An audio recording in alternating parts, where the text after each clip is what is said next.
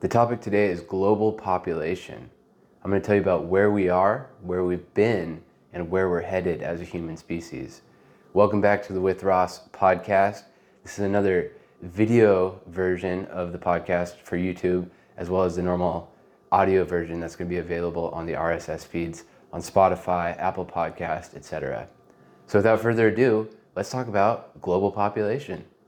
As of this recording on May 30th, 2022, there are just shy of 8 billion humans across the entire planet. To put that in perspective, it's estimated that there's been 109 billion humans ever, which means that 7% of all humans to ever live are alive right now. The interesting thing about that is that this one year represents just 0.0001% of all of human history. So the population is historically large and continuing to get larger. It's estimated that we'll cross that 8 billion person threshold by the end of this year, 2022, or early 2023. On your screen is an interesting visualization that shows all of the humans who have ever lived as a grain of sand in an hourglass. Each uh, grain of sand in the visualization represents 10 million people. And you can see it falling into the top part of the, the glass. 140 million children are born every year. 14 grains of sand enter the hourglass. And then it says, You are here. These 795 grains represent the 7.95 billion people who are alive today. In the following chart, I'm using this triangle shape to represent 7.95 billion people. And then falling into the bottom part, there's six grains of sand representing 60 million people that die every year.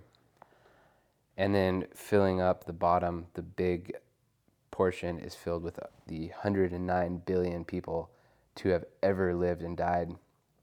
About half of the people who have ever lived lived in the last 2,000 years. And then it further points out Socrates, who was killed in 399 BCE, um, says half of the dead bodies here are the bodies of children, and the first agriculturalists lie here, which is at the very, very bottom of the hourglass. The reason I wanted to make this episode is that human population growth or decline of populations has been a huge topic in the news for the last three months or so until recently, the narrative was that humans are the cause of global warming, of all of our problems. Everything's caused by overpopulation. And now the narrative seems to have shifted quite quickly towards we're all doomed if we don't have a replenishment, if we don't achieve our replenishment rate or growth into the future. Elon Musk was recently asked, what are the biggest threats to humanity today?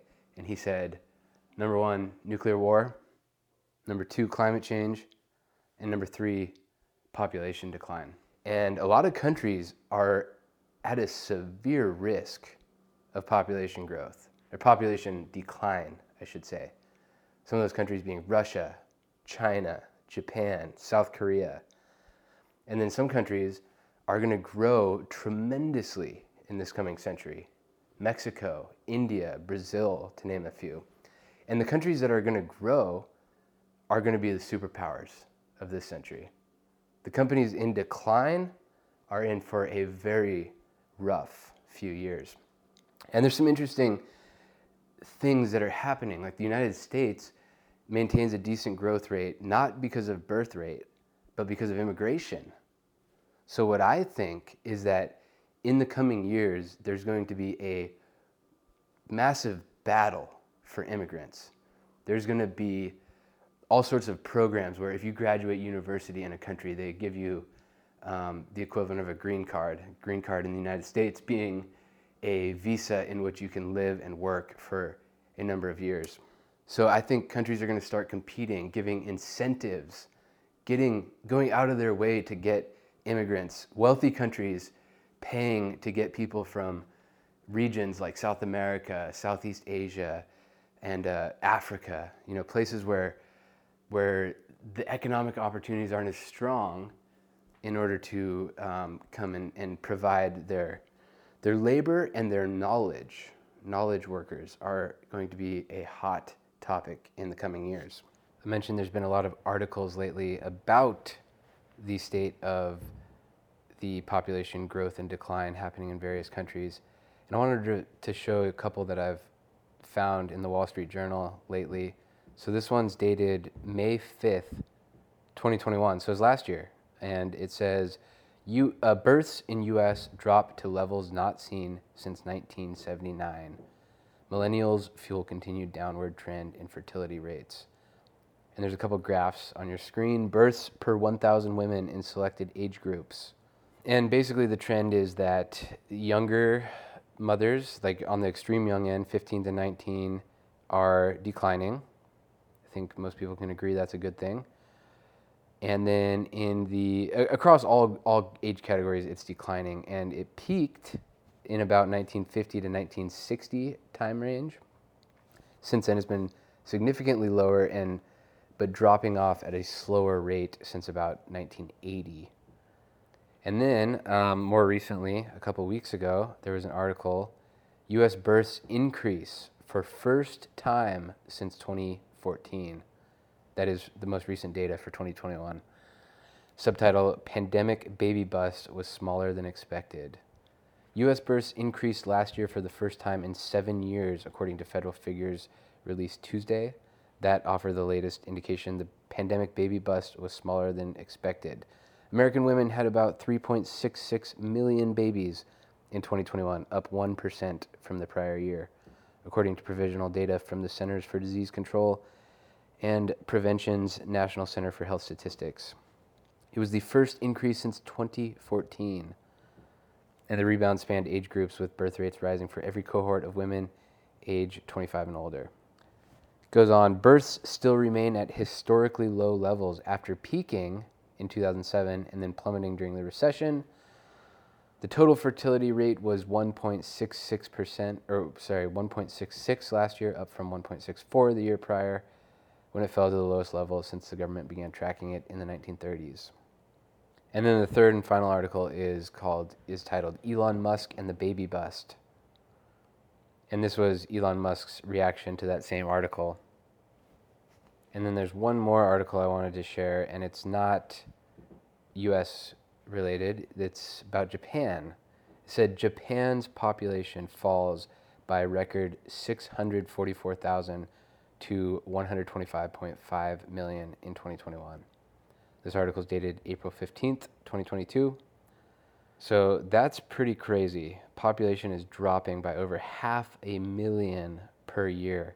And on top of that, Japan's population is old. It's very very top heavy with older folks and it's it's they're in for a rough rough century um, as all those aging population require care without the younger population to provide the labor necessary to run the economy. One final thought related to human population is that throughout history, there's been speculation about a carrying capacity or a limit to the optimal number of humans on the planet. Most famously, I think of Thomas Malthus. He was a 18th century, I don't know what he was, philosopher, scientist, economist, who predicted that there was a carrying capacity for the Earth. And I can't remember what the number was, but it's been surpassed. Let's say it was a billion people. What he didn't anticipate was the Industrial Revolution.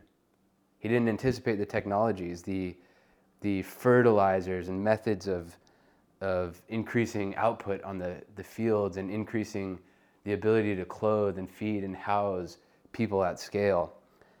And he's not alone in that thinking. Throughout history, there's always been pessimists and zero sum thinkers who think there's, there's not enough resources or there's no way that the earth and the space and the, the, the resources that we have can support any more people. And that line of thinking is extremely popular now. People say that the amount of cars we have, the amount of people, with the amount of water we use, and the amount of food we eat is unsustainable. And that is true. We are going through fossil fuels, we're going through land, we're going through resources at an unsustainable rate. But what is not being factored in is that new technologies are going to come about that make those models obsolete. We're going to figure out ways to suck carbon out of the atmosphere. We're going to figure out ways to build houses out of different materials. We're going to figure out forms of transportation that don't rely on fossil fuels. And so I don't subscribe to that zero sum thinking that that we're going to hit some sort of cap.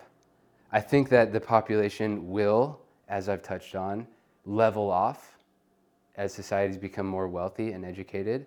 But I don't think it's anything to fear if we do go um, continue growing at rapid rates. And in fact, it should be embraced because more people mean more ideas, more, more productive economies. And uh, yeah, it's not a zero sum world. There's enough for everyone, and the pie just gets bigger the more people we have. Thank you for tuning in. I'll be back very soon.